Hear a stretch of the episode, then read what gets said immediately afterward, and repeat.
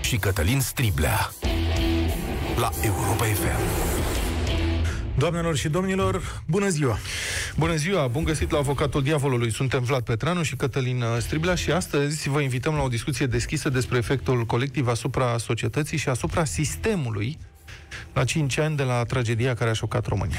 Faptele sunt cunoscute. În noaptea de 30 octombrie 2015, în timpul unui concert al trupei Goodbye to Gravity, focurile de artificii din interiorul clubului au aprins materialele izolatoare de pe pereți. În incendiul care a urmat au murit 26 de tineri, dar lor li s-au adăugat alte victime în săptămânile care au urmat. Cu totul 64 de oameni au murit fie în incendiul propriu-zis, fie ulterior din cauza rănilor grave suferite sau din cauza infecțiilor intraspitalicești. Un al 65-lea s-a sinucis aproape 2 ani mai târziu din cauza depresiei, iubita lui pierise în incendiu. Tragedia aceea a fost un șoc teribil pentru societatea românească. Mulți dintre noi am înțeles atunci cu groază că nu ne putem refugia într-o carieră de succes, o locuință nouă și niște excursii în străinătate pentru a scăpa de efectele ucigătoare ale corupției. Corupția, impostura și incompetența care au infectat întreaga administrație națională ne ating mai devreme sau mai târziu oriunde ne ascundem.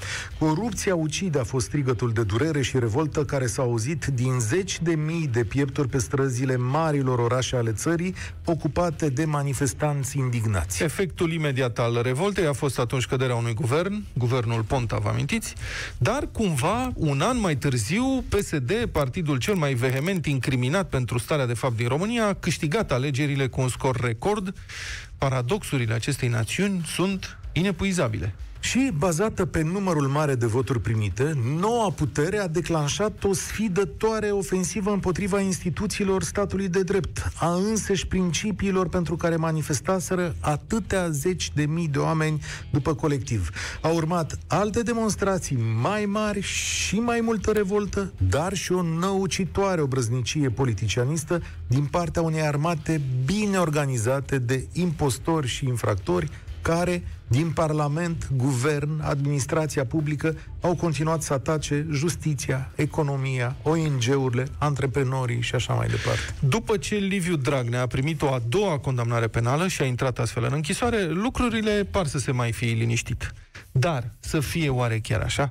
Sau e doar o schimbare de suprafață? Dacă, de fapt, sistemul corupt și profitor a ales discreția drept mod de acțiune. Haideți să privim un pic starea de fapt. După 5 ani de la tragedia din colectiv, niciunul dintre dosarele penale deschise în legătură cu moartea 65 de tineri nu a ajuns la final. Nu există nicio decizie definitivă, nimeni n-a fost încă dovedit în justiție ca fiind vinovat și nimeni n-a fost încă pedepsit. Nu sunt vinovați deocamdată nici în alte dosare care au fost deschise ulterior ca urmare a investigațiilor de presă.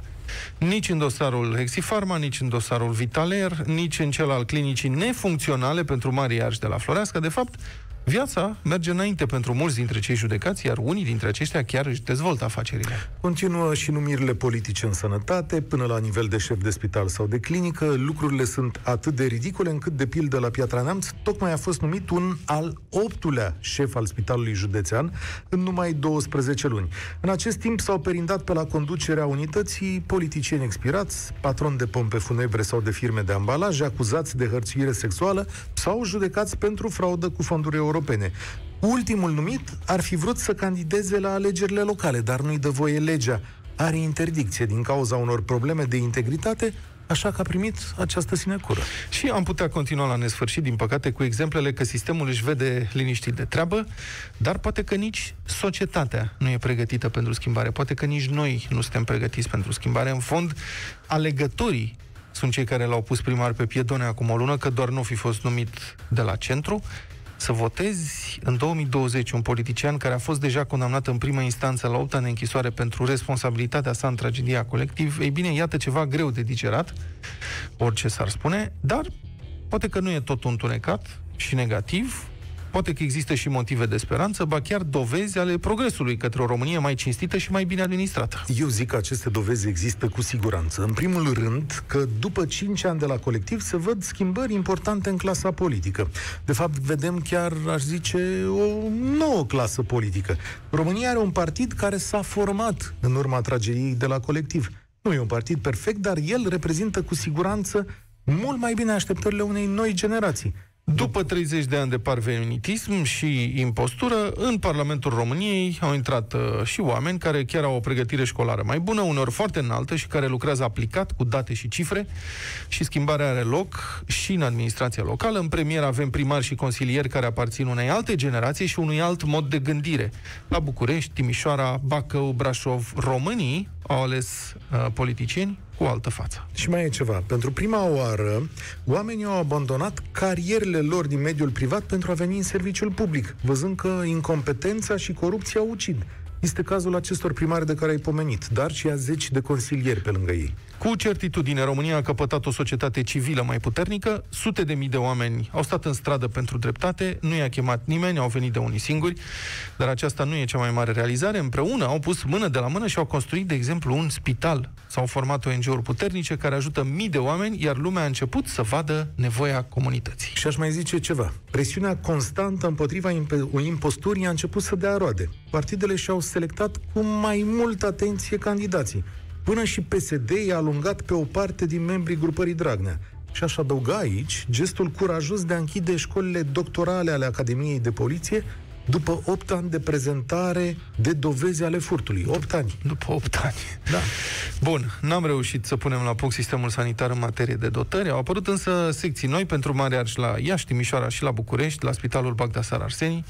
S-a mai întâmplat ceva, s-au mărit salariile medicilor, a început să devină atractiv să lucrezi în România. Chiar de dimineață în deșteptare auzeam datele prezentate de Cătălin Tolontan, care spunea că pentru prima dată numărul medicilor ATI nu mai este în scădere. În mod firesc, acesta e doar începutul. O societate nu se schimbă pe loc și, desigur, anii schimbării, la nivelul vieții noastre, devin o perioadă frustrantă.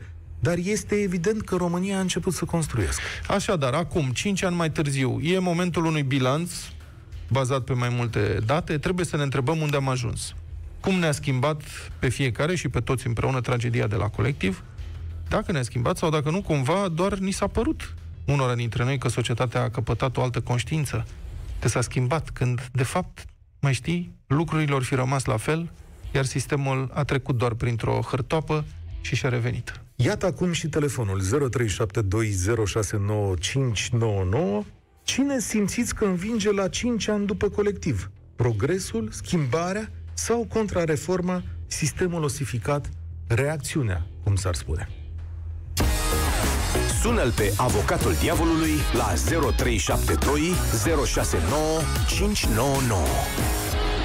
Și înainte de a începe propriu-zis dezbaterea cu ascultătorii noștri, Adrian, numai o secundă, iată ultimele date în privința evoluției epidemiei în România. Sunt 6.546 de cazuri de COVID-19 confirmate în ultimele 24 de ore. Așadar, 6.546 de cazuri.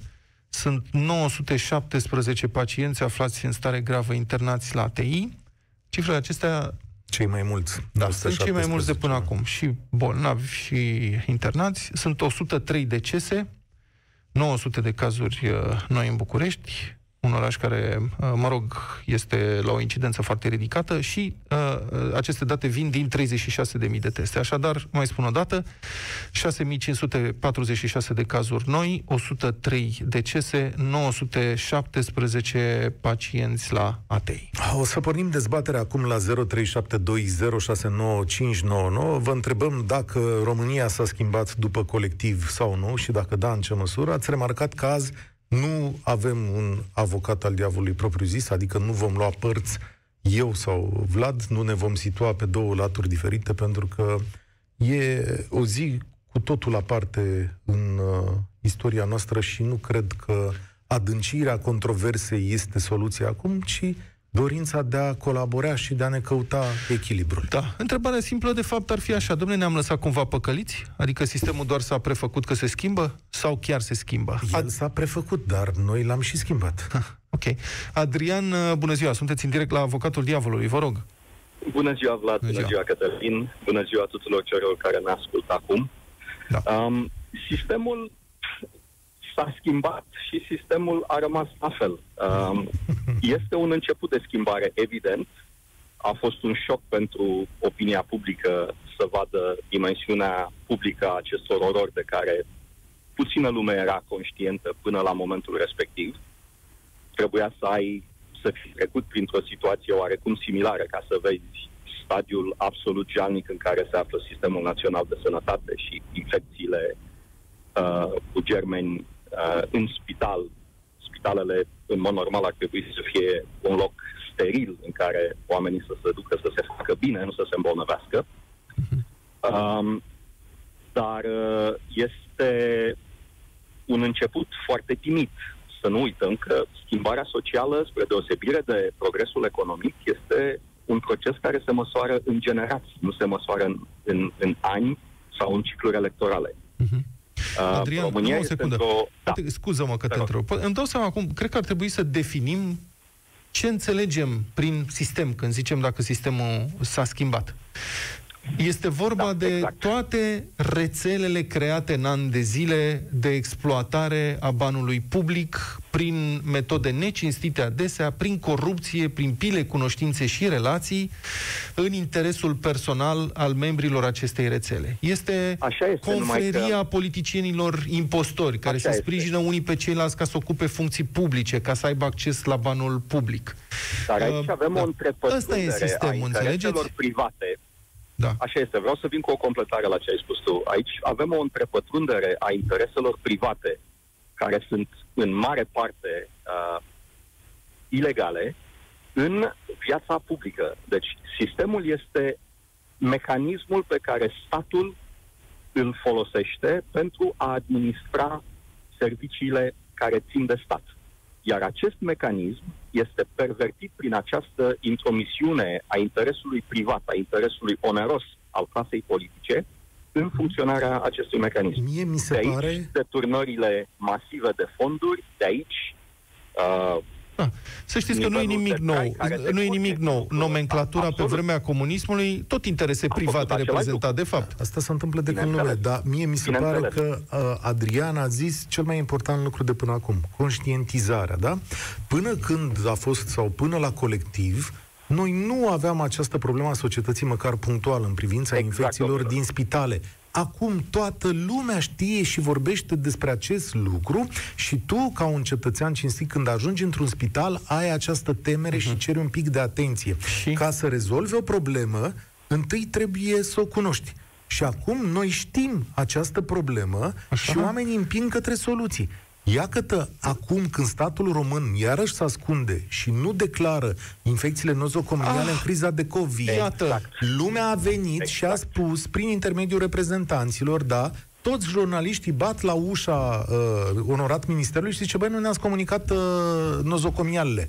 Și atunci ministerul a trebuit să vină cu un răspuns. Păi asta înseamnă, asta este confirmarea faptului că nu s-a schimbat nimic, pentru că într-un sistem care funcționează normal, atunci ar avea oamenii aceia pe care îi plătim să administreze corect viețile noastre, să și facă. Că există presiunea. S-a schimbat că există presiunea. Înainte nici vorbă nu auzeai. Acum lumea le-a adus aminte. Prietene, vedeți că... Presa a întrebat întotdeauna. De nozocomiale? Nu. Bun, asta e un lucru la care ne gândisem, dar presa pune întrebări. Problema nu e să reacționeze când pune lumea întrebări și când se face presiune. Problema e să funcționeze. Da, eu îți spun că factorul presiune nu exista. Și deci, deocamdată, s-a făcut factorul presiune. După care le construim reflexul. Dacă îmi permiteți o remarcă scurtă... Este clar că s-au schimbat niște lucruri, este clar că schimbarea este infimă față de ce ar trebui să fie, iar faptul că, din nou, cu actualul ministru al sănătății, cu actuala conducere a sistemului de sănătate din România, România are în continuare tupeul de a raporta 0% infecții nozocomiale în spitale, în condițiile în care, domnilor, să ne aducem aminte, acest coronavirus, care este o năpastă venită asupra omenirii în momentul de față. Nu este un eveniment care să aducă sfârșitul civilizației așa cum este prezentat în multe locuri, dar este o boală severă care pune niște probleme majore de sănătate oricărui sistem de sănătate. Multă lume ajunge, din păcate, să aibă nevoie de îngrijiri specifice secțiilor de terapie intensivă, iar secțiile de terapie intensivă sunt acele locuri din sistemul de sănătate de unde se iau marea majoritate a infecțiilor nozocomiale. Bun, iar am înțeles. În această situație, România raportează 0%. Deci asta pare... o dovadă clară că sistemul acolo nu s-a schimbat suficient ca să fie... să se autosezizeze de acest lucru. Mai da, dați-le exact un rând de alegeri. Da. Mulțumesc, Adrian, mi se pare că ați pus punctul pe ei, într-adevăr. Știi cum vreau să funcționeze administrația publică în țara asta? Și oamenii pe care îi plătesc ca să facă viața cum trebuie? Dom'le, cam în mediul privat corect. Adică eu dacă mă duc și las mașina la service, bă, nu trebuie să stau peste ăia acolo, să văd eu că nu fură, vrei că nu știu ce. Vrei să facem o dezbatere despre servisuri? Sunt servisuri și servisuri, recunosc. Asta zic, că sunt administrații și administrații, dar s-a făcut un pas, Vlad. Auzi că n-a funcționat corect, i-am dat afară. Dacă ai, adică, scuză-mă, dacă ar exista orice fel de business privat care ar funcționa, de exemplu, așa cum funcționează sistemul de colectare a taxelor din țara asta, de pildă. Da, ar da faliment. Da. Asta, despre asta spun. Adică, faliment. Sigur, nu idolatrizez acum. Există business-uri private care sunt niște scutiri. Dom'le, unde treaba nu a mers, lumea s-a unit și a venit. Uită-te la București. Adică, doamna Firea a avut cel mai mare aparat de propagandă, bani, realizări, nu știu ce. Și lumea a zis nu. Și s-a întâmplat în multe alte părți. La Timișoara, la Bacău, la Alba Iulia, la Brașov. Oamenii unde au fost nemulțumiți de activitatea administrației publice au făcut acest pas esențial. Dacă peste încă 4 ani, când îmi face socoteală, și ăștia au mers prost, atunci eu o să zic, da mă, ați avut dreptate. Adică ăștia s-au regrupat sub altă formă și așa mai... Sigur că, ca orice organism, se zvârcolește, va face rău în continuare. Radu, bună ziua, sunteți în direct la Avocat. Bună ziua. Bună ziua, vă rog. România, după Colectiv, s-a schimbat. O parte a României, o parte dintre români au conștientizat pericolul sistemului, să-l numim așa general. O parte mare sau o parte mică? O parte esențială, spun, okay. Cred eu. O parte esențială, oamenii care au un grad de educație peste medie. Au conștientizat oamenii care plecau în vacanțe și își planificau viața independent de toate sistemele statului. Oamenii aceia au conștientizat. Au conștientizat că e nevoie de implicarea lor și... Elita. Păi și e suficient? Nu aș numi elite, aș numi oamenii care au citit multe cărți. Păi e suficient, dar stai... Este suficient, nu știu dacă este... Nu, deocamdată nu este suficient, dar este esențial, pentru că oamenii ăștia s-au implicat în politică și, cum spuneați mai devreme, schimbările se văd punctual în anumite zone ale țării. Și eu zic că ăsta este un mare câștig în urma acelui dezastru. Păcat că s-a ajuns să fie un dezastru care să oblige într-un fel oamenii conștienți de țara în care trăiesc sau au devenit conștienți după acel dezastru să se implice și cu implicarea lor sunt convins că va veni schimbarea. Sistemul este foarte rezistent, sistemul a fost construit în 30 de ani, nu-l vom schimba probabil decât în următorii 20 de ani. Cred că, să știți, cred că a fost construit în mult mai mulți ani decât 80. Ăștia 30. Da, 80. Da, de acord. Nici România interbelică n-a fost o oază fără corupție, adică să nu vă gândiți la țara noastră ca... un far călăuzitor în ale democrației. Da, asta e democrația. Este atât de tânără. Adică putem considera că are 30 de ani sau nici măcar atât? Că poate primii 5-6 nici n-au fost chiar democrația adevărată. Da.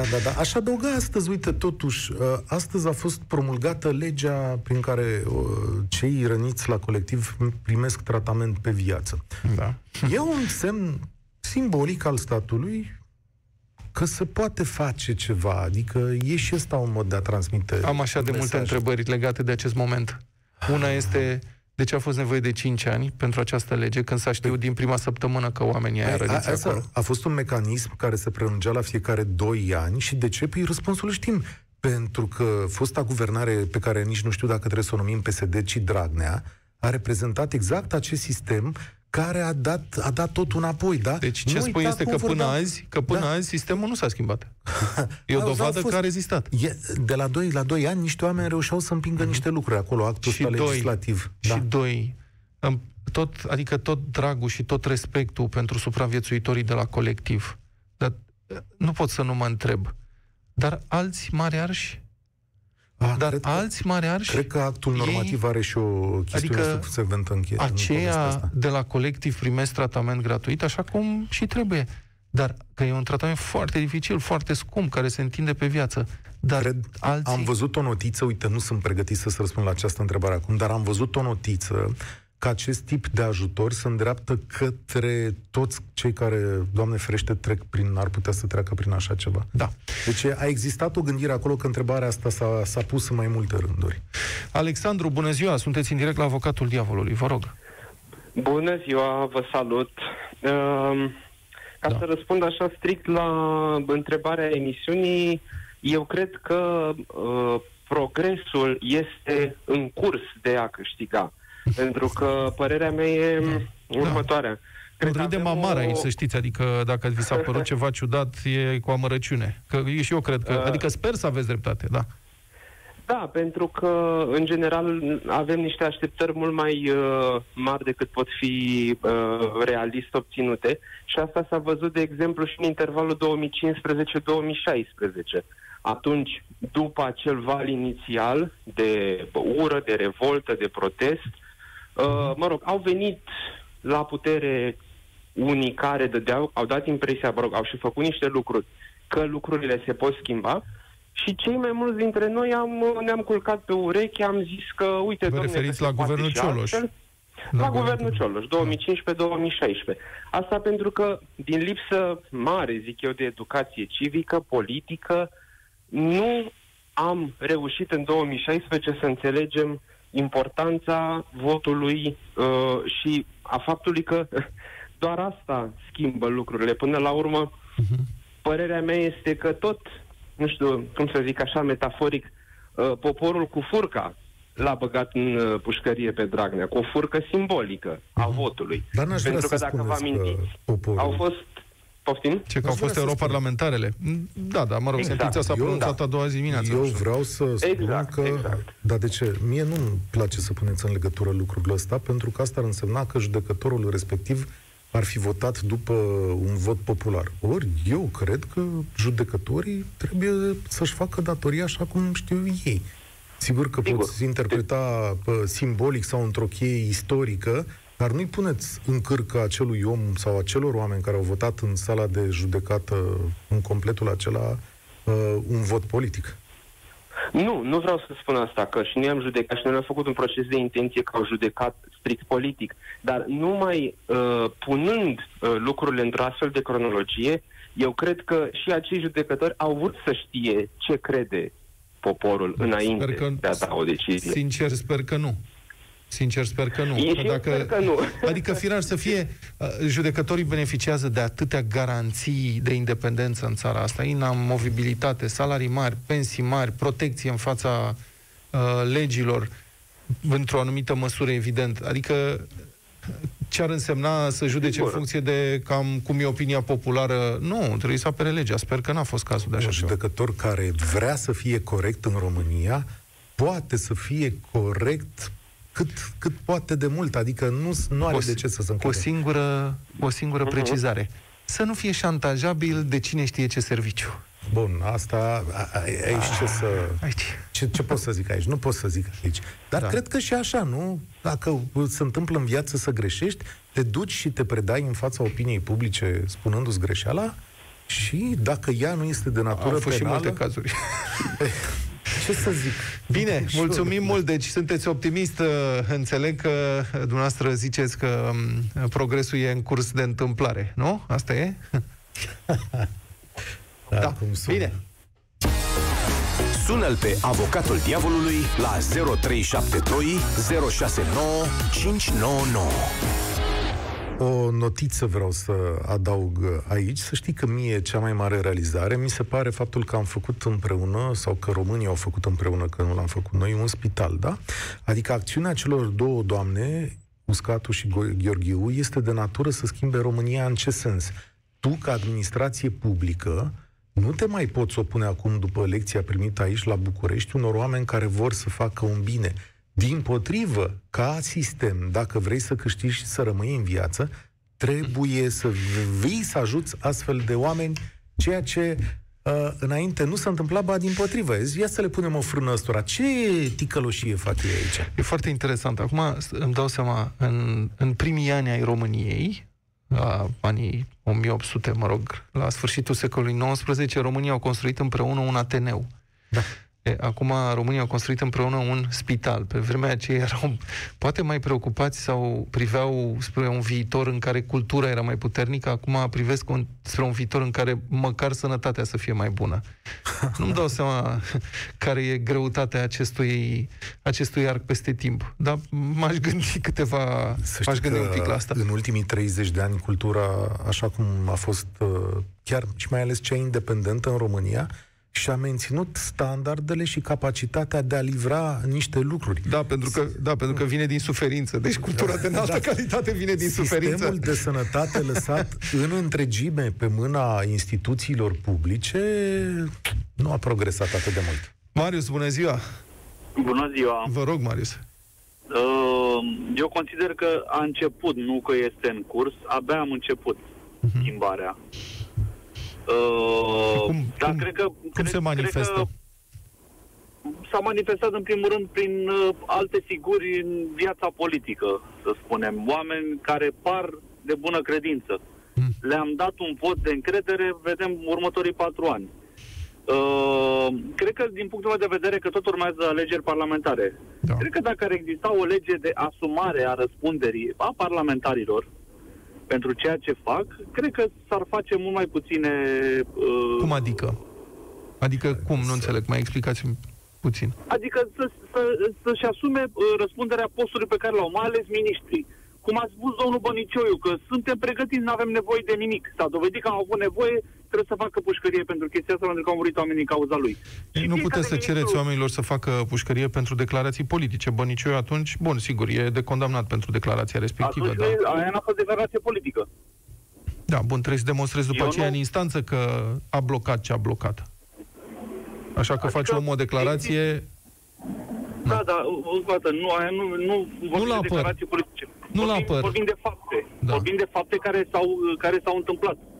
Da. Vorbim de lucruri care s-au întâmplat. Este greu. Consider că sistemul medical, ca să putem avea un sistem medical performant, trebuie să începem cu oamenii tineri. Am trecut printr-o experiență, tatăl meu a fost tratat 11 luni de diabet insulinic, ca să se dovedească în a 12-a lună că el de fapt avea cancer la pancreas în stadiu terminal. Da. 11 luni a fost tratat pentru... Adică există niște chestii peste care se sare, nu se fac investigații cum trebuie, deși plătim foarte mulți bani la sistemul de sănătate. Într-adevăr, este un sistem pentru care unii plătim și alții beneficiază. N-am comentat și nu o să comentez niciodată lucrul acesta. Dar ați dat exemplu cu Fundația Dorești Viață, care a construit un spital. Da. Din fericire mai sunt și alții. Mai este Magic Camp, care este tot pentru copii și pentru familiile copiilor. Da. Și mai este un singur personaj care a reușit să strângă un crai de dorobanți, cum era numit, Codin Maticiu, care renovează singur spitalul, etajul 6 de la Spitalul Funden. Da. Tot mai pentru oncologie. Să știți că sunt foarte multe fundații. Îmi vine acum în minte Bogdan Tănasă de la Casa Share. Sunt foarte mulți oameni care fac fapte bune. Să știți că... Dar de ce e nevoie să strângem noi bani să facem spitale? Bună observație. Bună observație. Da, pentru că statul a fost indolent. După 30 de ani, noi strângem bani să facem spitale? Nu e un lucru rău atâta vreme cât ne putem organiza. Dar știi ce se întâmplă? Aici statul ar fi fost primul care să vină alături de acești oameni, pe când s-a întâmplat dimpotrivă. În momentul în care acești oameni s-au apucat de lucru, au avut numai necazuri. Și nu uitați câte denigrări de presă au fost, că tot ați pomenit de Magic Camp. Păi Vlad Voiculescu, care a cărat ani de zile medicamente pentru bolnavii din România, bolnavii de cancer, care nu aveau aici de nici unele, Vlad Voiculescu, care a făcut din casa părinților o casă pentru copii suferinzi și a făcut un loc absolut extraordinar, a fost terfelit și făcut în toate felurile numai pentru că a ajutat. Și asta mi s-a părut. Și cine l-a terfelit? Nu aceeași veche rețea de impostori și corupți și informatori și securiști, nu? Da, și astăzi Vlad Voiculescu e viceprimar sau e ales, că lumea a venit. Am un exemplu foarte clar. Am unul dintre comandanții mei, este șofer de suflet pentru cei de la Magic Camp și cară copiii, asta iar mi se pare fenomenal, că trebuie duci copiii cu mașini private, oameni voluntari care duc copiii de la spitale acasă după ce fac tratamentul cu chimioterapie. Săptămânal se duc la Marie Curie, în vechiul spital, să ducă mâncare și produse pentru copii și pentru părinți care sunt internați acolo. Face lucrul ăsta de 6 luni de zile, în fiecare săptămână are aceeași problemă, ce caută și nu este lăsat să intre cu mașina, să ducă pachetele la curtea, la ușa spitalului ca să poată fi cărate. Poftim.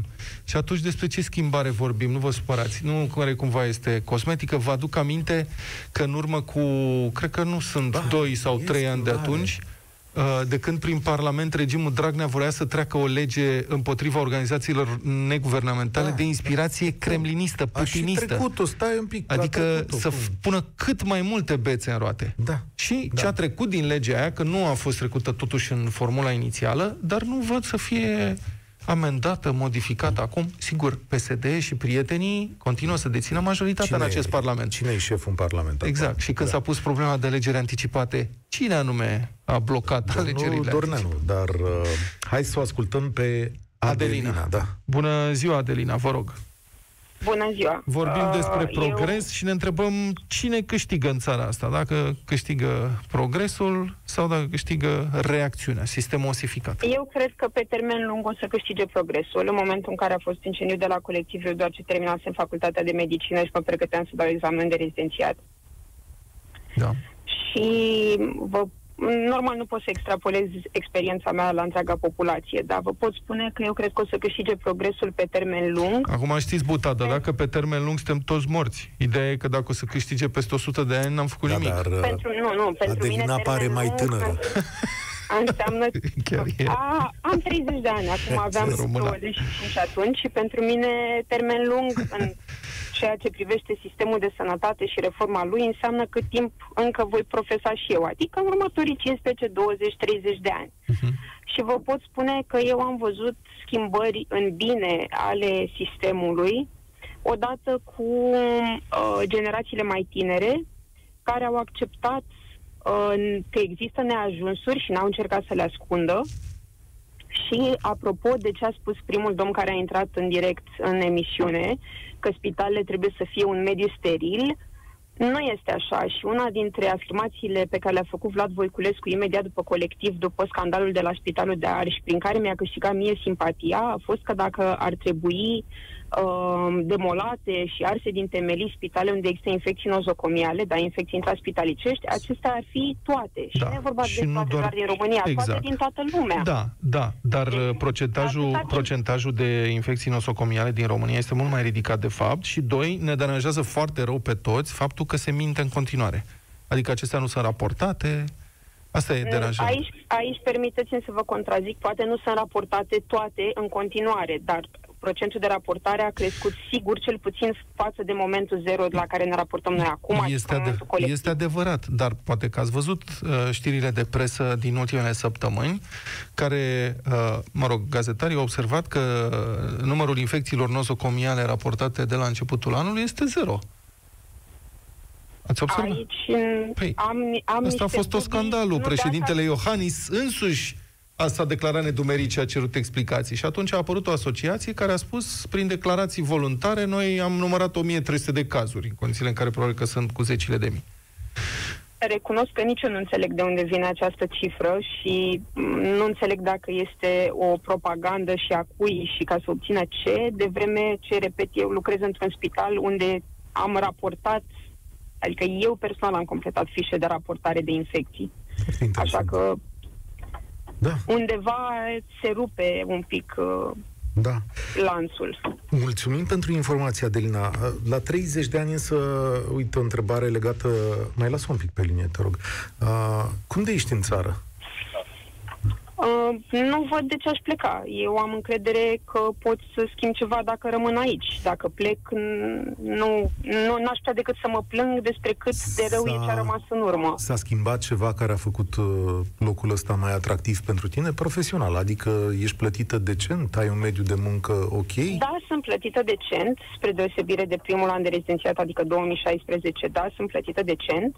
Am un loc de muncă ok.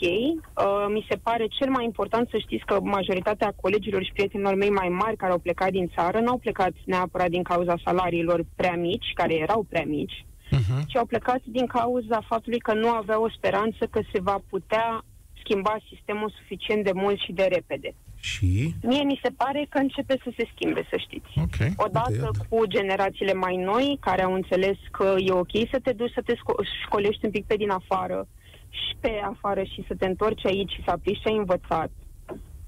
Odată cu accesarea internetului, nu doar pentru a ne uita la filmulețe cu pisici, ci pentru a ne educa în continuare, mie mi se pare că se schimbă deja, nu doar că se vor schimba odată cu timpul. Deci nu văd niciun motiv momentan pentru care aș vrea să plec. Aici am familie, aici am prietenii, aici până una alta. E un stat așa cum el, care mi-a finanțat niște studii și o educație, și mi se pare că e momentul să dau și eu înapoi. Atâta timp cât statul mă va vrea și nu mă va împinge spre altă țară, nu văd de ce nu aș rămâne. Vezi? Da, excepțională atitudine. Oare câți dintre cetățenii acestei țări au această atitudine cetățenească? Asta înseamnă să fii cetățean. În ce mai mulți. Și sper. Dacă vrei, mulțumim tare mult, Adelina, dacă vrei, apropo de chestiunea asta, am să-ți relatez un lucru văzut cu ochii mei în anii ăștia într-un spital din România, în care o doamnă mai în vârstă, recunosc, pe la 60 și ceva de ani, fugărea o doctoriță mai tânără, așa cum e Adelina, la vreo 30 de ani, ca să-i pună ceva în buzunar. O scenă uluitoare. Iar doamna doctor s-a refugiat pe niște scări, ascunzându-se, și doamna tot insista să-i pună ceva în buzunar. Și mi s-a părut o scenă, sigur, am zis, uite, am îmbătrânit, dar am îmbătrânit bine. Am vorbit de multe ori, știi? Da. Sunt persoanele care au mai multă experiență de viață în România. Știu că dacă... Așa știu de mult, că dacă medicul nu ia, înseamnă că e ceva nasor rău. Asta e, știi? Și atunci e și un fel de, măcar o confirmare pentru tine. Dom'le, măcar nu e chiar atât de rău că a luat ceva. Da. Ok. Mai departe. Pe linia 12, Cristi, bună ziua! Cristi, bună ziua, dacă ne auziți. Sunteți în direct. Alo?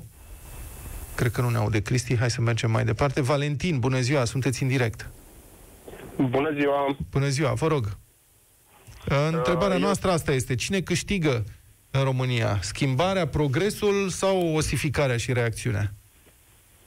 Din ce am observat, cineva este foarte bine sfătuit legat de cât de ușor uităm noi. Și asta se întâmplă și la alegeri, pentru că văd că ciclic reapar aceleași figuri. Merg prin țară și văd iarăși, îl văd pe Ponta pe afișe electorale, pe panouri electorale.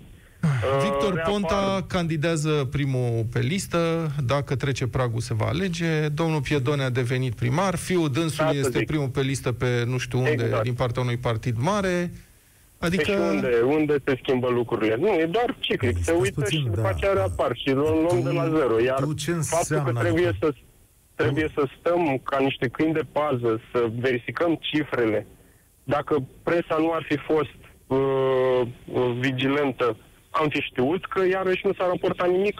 Eu cred că doamna antevorbitoarea mea a raportat cifrele, dar dacă undeva a fost un filtru și ele nu ajung la noi... Dar cine sunt atât de naiv încât să creadă că nu mai sunt infecții nozocomiale? Și cu toate astea, ele sunt puse pe... mi se servesc. Dar acum cum vezi tu schimbarea? Că asta e greu de înțeles. Adică tu o vezi prin dispariția completă a unor oameni care reprezintă sistemul? Adică asta aștept să se întâmple? Nu. Ar trebui noi să nu uităm. Deci dacă noi nu am uitat niște lucruri, mi-ar fi mai simplu, pentru că e de datoria lor să încerce la nesfârșit. Ai văzut? Dar de la fel e de datoria noastră să nu uităm niște lucruri. Conform sondajului pe care Europa FM îl are astăzi, barometrul Europa FM de la IMAS, domnul Ponta, că totul pomenea, are 9%, nu? Cred că așa am văzut. 9,9, da. Practic 9, pe acolo. Da, depășește, iese, adică o să vedeți ce se întâmplă. Mare partid mic. Da, nu, aia este a lui Traian Băsescu, nu, da, domnul care Băsescu acum e mai mic. E mai mic că nu trece pragul. Acum a devenit un partid mic între cele mici. În contradicție cu ce spui tu, Valentin, de fapt, dacă domnul Ponta are 9%, să știi că USR Plus, pe sondajul nostru, au 20%.